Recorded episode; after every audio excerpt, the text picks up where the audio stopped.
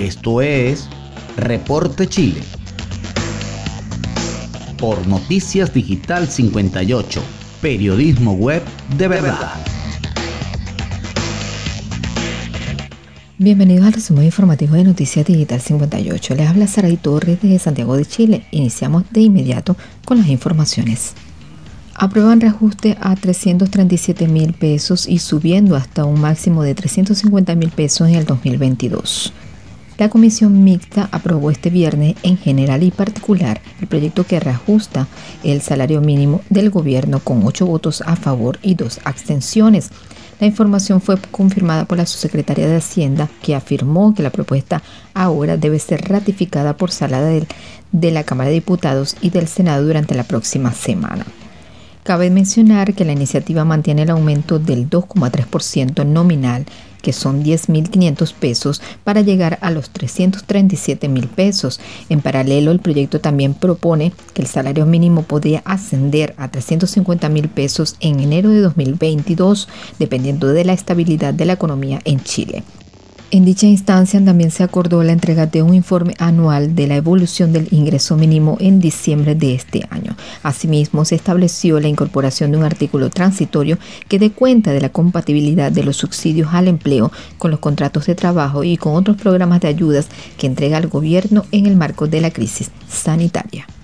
Avanzamos con más información en el portal web digital58.com.be más de 5.500 contagiados y 215 fallecidos en las últimas 24 horas.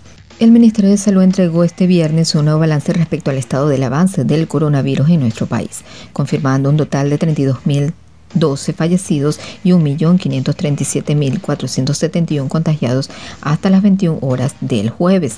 Respecto a los fallecidos, se registraron 215 nuevos decesos a nivel nacional, según información entregada por el Departamento de Estadísticas e Información de Salud.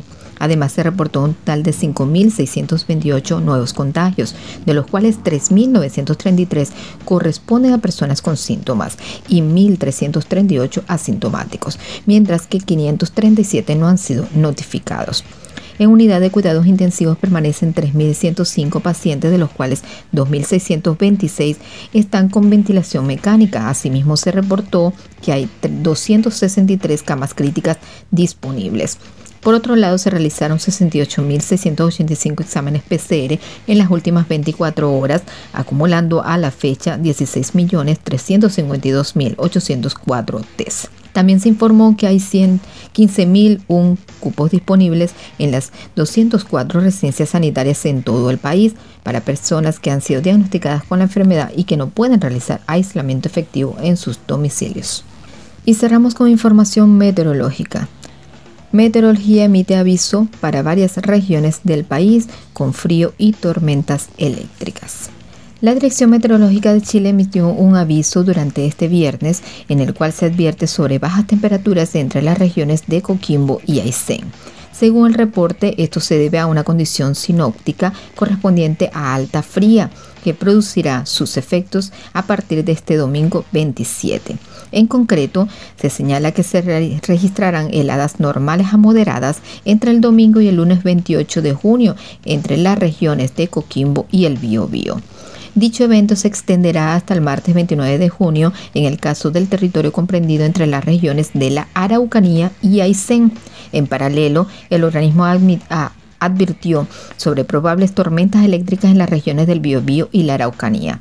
Durante el periodo de tarde y noche del viernes 25 eh, de junio es probable que se desarrollen las tormentas eléctricas aisladas en las regiones del Biobío y la Araucanía, señalaron. Y de esta manera finalizamos con las informaciones.